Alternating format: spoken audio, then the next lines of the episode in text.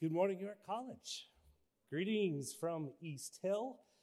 My name is Glenn Dahlman. I'm the worship and family minister at East Hill. And if you haven't had a chance to join us on a Sunday morning, just want to extend an invitation. Nine o'clock on Sundays, we have a, a time of Bible class, several options. 10 o'clock is our worship service. You would be most welcome to join us. And on a side note, if there's anything that we could do, I might be able to do to be a support to you while you are here at your college, please do not hesitate to reach out.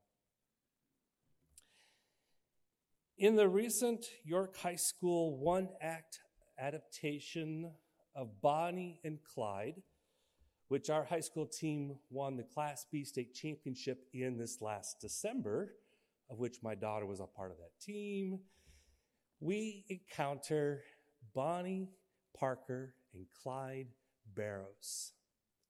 They first meet each other, and she's trying to check him out to see is this the kind of guy I want to hook up with. And so she's quizzing him with some questions, and so she tells him, I've got plans. And she's thinking to herself, I'm not so sure that my plans include hooking up with an outlaw. Clyde responds, Most people say they have plans, but they're only dreams. I've got plans. I'm not waiting around for my plans to come to be. You've got to make your own luck. And tragically, Bonnie said yes, and Jordan Clyde Barrows, and they began a crime spree which spanned several years. They became one of the FBI's most wanted, which ended in the FBI's ambush and a rain of bullets, killing Bonnie and Clyde May 23rd, 1934. He had plans, all right, and they included going out like a ball fire. How about you? Who here has plans for your future? I assume that all of you have plans, otherwise, you would not be in college. But some of you might just have dreams, might just have wishes, fears, wondering if your plans will ever become a reality. Almost everything about our future is uncertain.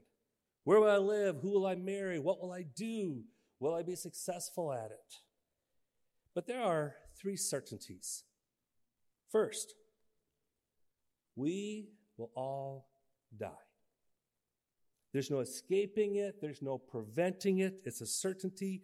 The book of James says, while you don't even know what will happen tomorrow, what is your life?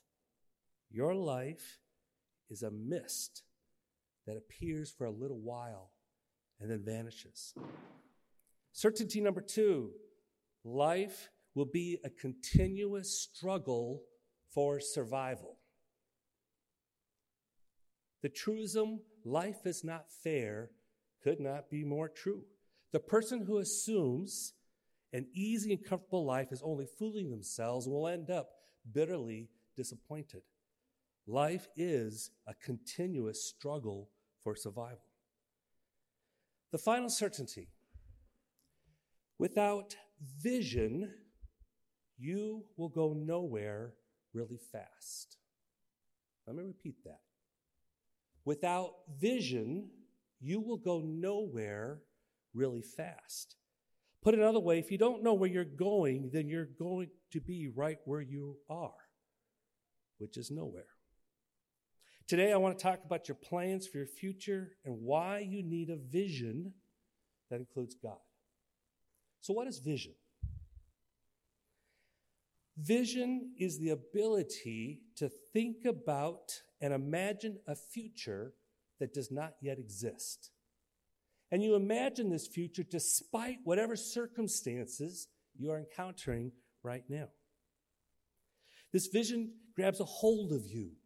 It directs your actions. It motivates what you do and what you don't do.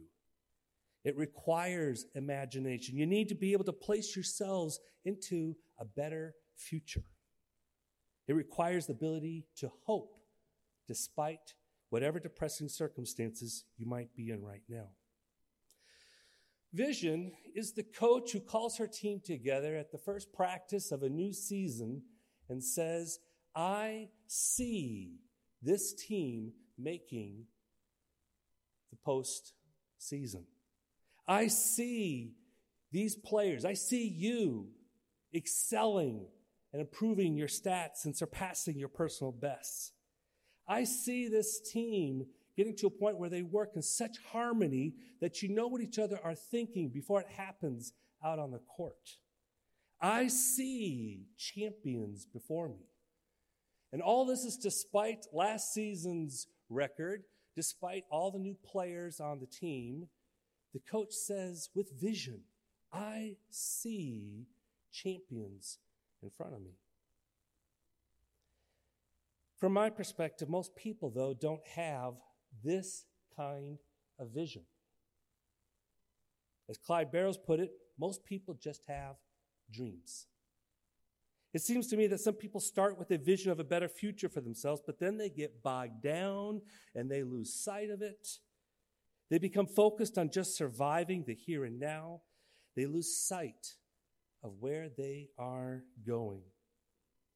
You need to have vision because without vision, you're stuck in today's problems. You're not going to grow.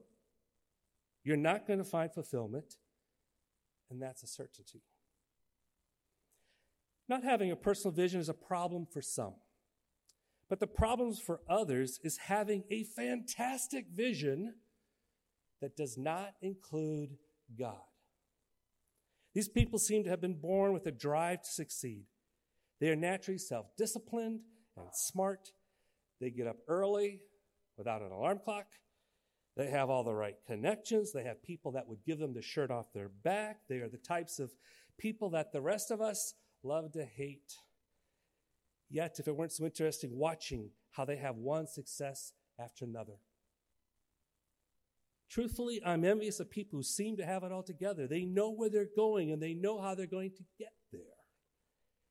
These people have a crystal clear vision for themselves, but God is not in it. They are their own masters and they feel like they are in control, like Clyde Barrows. Jesus spoke about these kinds of folks when he said, What good is it for someone to gain the whole world? And yet forfeit their soul? The obvious answer is there's nothing worth trading for your soul.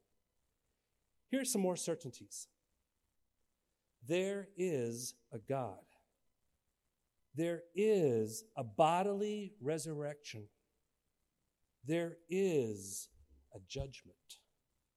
Success, adventure, good friends, these are all great things to have, but to have everything that you ever desired and to neglect God is still to end up losing everything. Our vision for a better future must include God. Jesus had a vision. He had the vision that which we call the gospel. The gospel is God's vision of a better future for the world, a better future for you and me. It's a vision of redeeming humanity from sin and death and making a new world. It's about peace, justice, fulfillment. Those who put their faith in Jesus Christ will be resurrected to wake up into this new world. This vision motivated and directed Jesus' life. Listen to the writer of Hebrews explain Jesus' vision. He said, Therefore, since we are surrounded by such a great cloud of witnesses, let us throw off everything that hinders and the sin that so easily entangles. Let us run with perseverance the race marked out for us, fixing our eyes on Jesus, the author and perfecter of our faith. And here's the vision statement For the joy set before him, he endured the cross, scorning its shame and sat down at the right hand of the throne of God. Consider him who endured such opposition from sinners, so that you will not grow weary and lose heart. Jesus saw the better future for mankind. And because he knew what that future was, he endured the torture of the cross. And when God raised him back from life, he looked back at that cross and he scorned it. He says, I have beat death. I have beat you. And what's more, God has seated him at his right hand, which is another way of saying that Jesus is the king. He is orchestrating things in this world right now, bringing it to God's final conclusion the vision of God. This is why Jesus says, What good is it for someone to gain the whole world yet forfeit their soul? Life is more than finding a little bit of happiness for yourself. Life is more than becoming the best of the best at what you do. Life is ultimately about the opportunity to meet the Lord and live in this new creation. So, my question for us today, for you today, is Does your vision include God? Clyde Barrows had a vision he seized the day and he took life by the horns, but in the wake he left broken lives. And he wasted his one and only shot at this life. Jesus too had a vision. He lived every day with purpose and passion. He lived out of a love for humanity and a knowledge of what God was doing, and he fulfilled his purpose.